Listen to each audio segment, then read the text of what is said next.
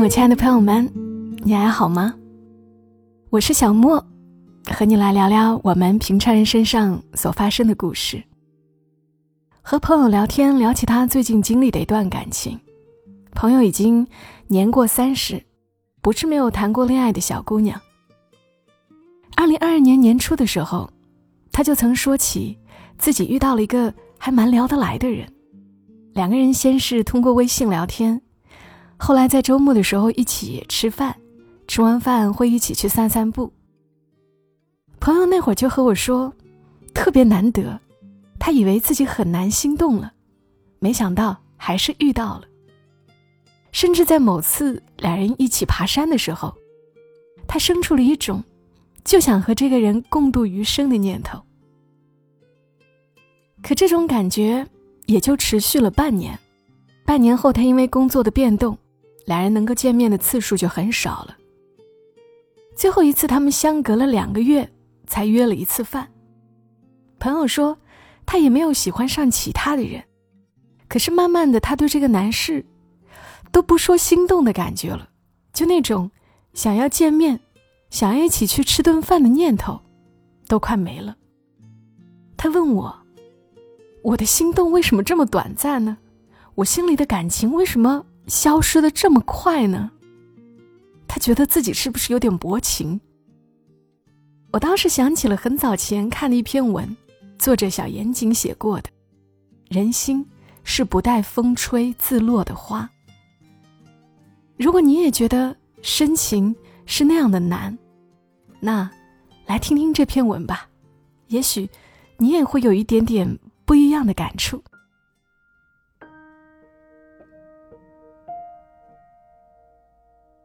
人心是不带风吹自落的花，作者小严谨。吃饭的时候，总会看些综艺下饭。晚上随手打开一个常看的日本综艺，赫然发现一位久未出现在我视野的女星，不禁愣了片刻。于我而言，她很特别。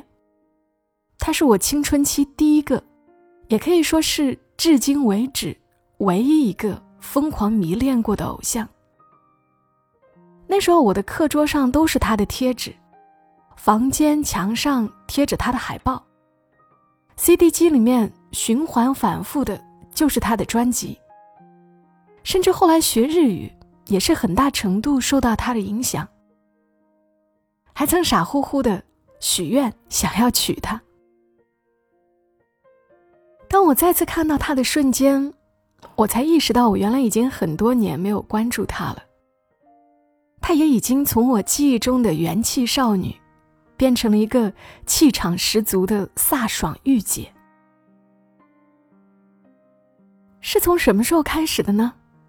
一个曾经疯狂迷恋的偶像，忽然就悄无声息的退出了自己的生活，就像江河中掉落一块巨石。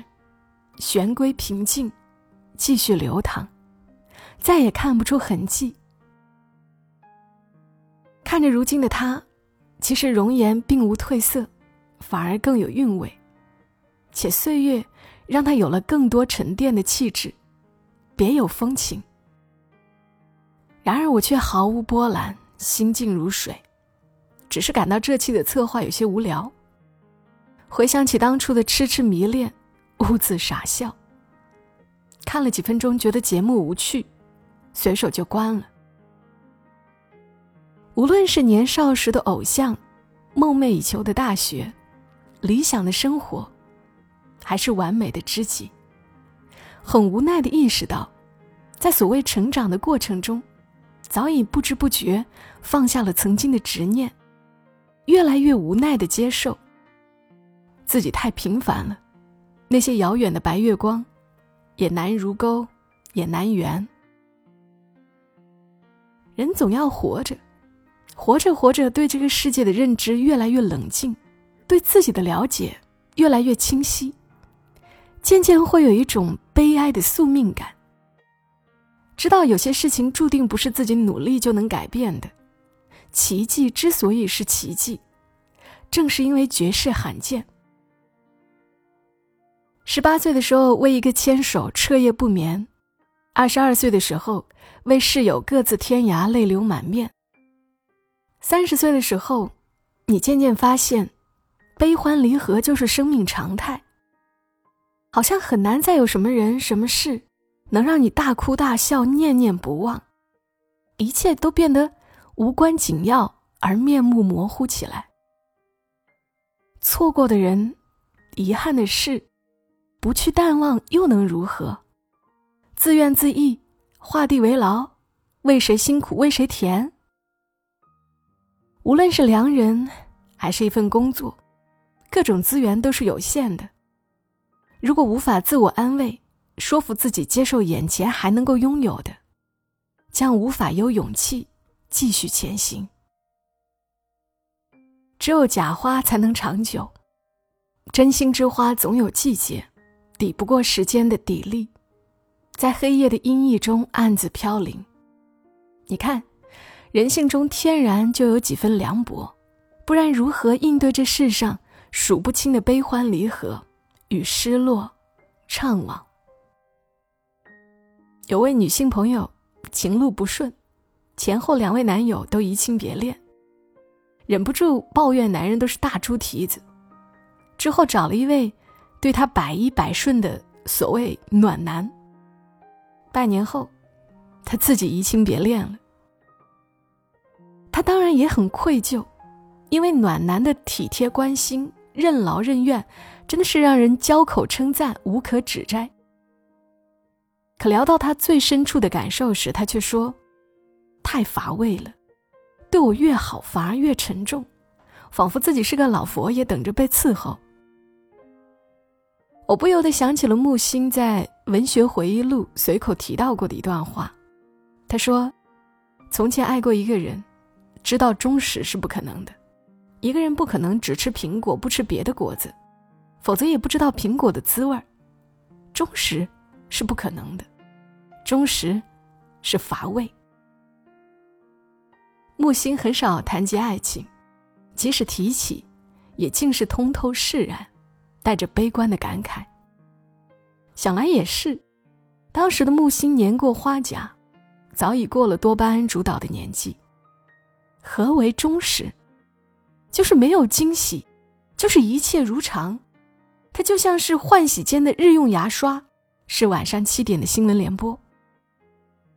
然而，人与人之间的吸引，是神秘，是未知，是交相辉映，微雨燕双飞。没有人希望两个人之间的感受是枯燥，是单调，是对牛弹琴，明月照沟渠。一个一眼就能看透的人，没有人会喜欢。看透，就是确定；确定，就是平庸；平庸，即乏味。从道德上要求他人，总是轻松简单，比如要忠诚，要善良，要正直勇敢，要有情有义。当主导权在自己手里的时候，又都难免。犯了一样的错。很多人看归有光的《项脊轩志》，被那句“庭有枇杷树，吾妻死之年所手植也，今已亭亭如盖矣”，深深感动。可是历史上的归有光，在妻子死后不到一年就续了弦，你也不能指责什么，只是总有些不是滋味儿。《浮生六记》中的沈复。回忆妻子芸娘情深意切、细腻真挚、痛不欲生，让后世读来牵肠挂肚、唏嘘感叹、情深不寿。然而，你若是读下去，随后的篇章中便是沈复天南地北的吃喝玩乐，侠妓自得。人心呐，是不待风吹而自落的花。人间不是没有深情，不是没有忠诚，也从来不缺痴男怨女、生死与共，只是这些东西都太沉重了，沉重到连欢乐的呼吸都染上一层阴霾，吸多了胸口堵得慌。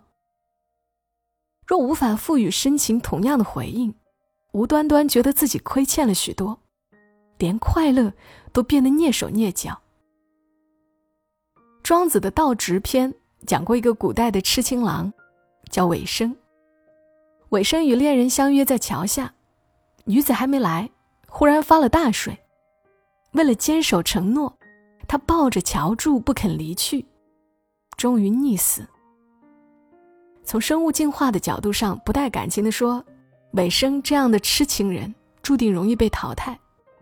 古龙说，浪子对女人最大的魅力，就是因为浪子薄情。有人不解，此为何故？因为在薄情者面前，人人都会觉得自己无所贪图，反而为自己的真诚而感动。既然浪子留不住，与浪子在一起的人，反而不会有期待与依赖。只聚焦在当下的体验，更能感受纯粹的喜爱，欲天余味无穷。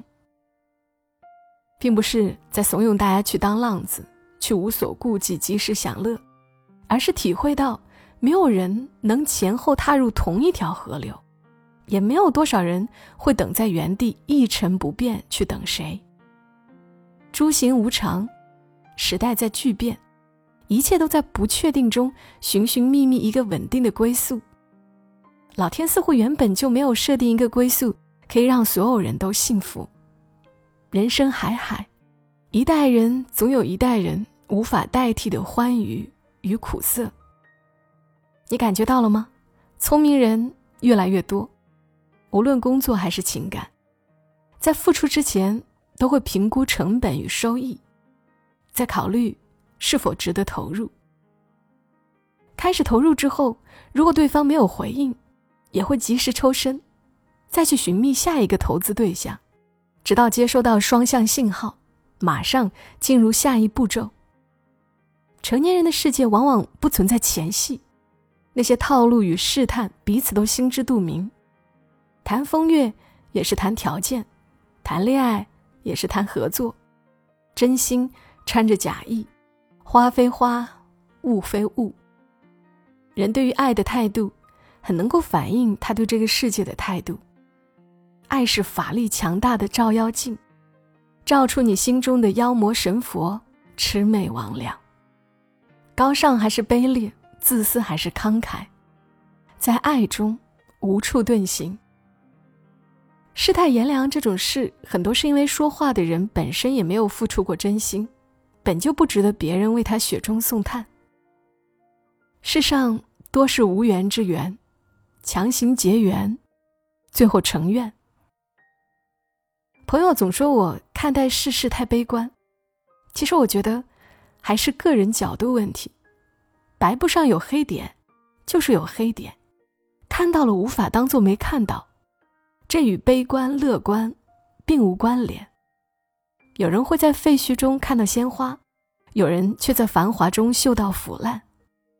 世界的不同，有时候更多取决于我们看世界的角度不同。生活有趣的地方就在于，它本身并没有意义，而是我们赋予的意义。因为有这个主动权，所以生活也有了千变万化的本源。对待这个世界的客体，无需抱有敌意。也犯不着自我催眠，世界有多美好，就当自己是个游客，来过、看过、感受过，各种经历都值得，不也挺好？青青翠竹尽是法身，郁郁黄花无非般若。最近我这里什么都没发生，叶在等着风，花在等着雨，孩子们等着长大，上班族等着放假。大家都在等待舒适自然的好天气，而我，在打坐。我开始不去想太远的事，想太多也无非庸人自扰。不如开一家咖啡馆，叫明天倒闭；组一支乐队，叫下场解散；谈一场恋爱，叫随时分手。让永恒的誓言灰飞烟灭，时刻谨记此刻直觉。至于明天，明天太远。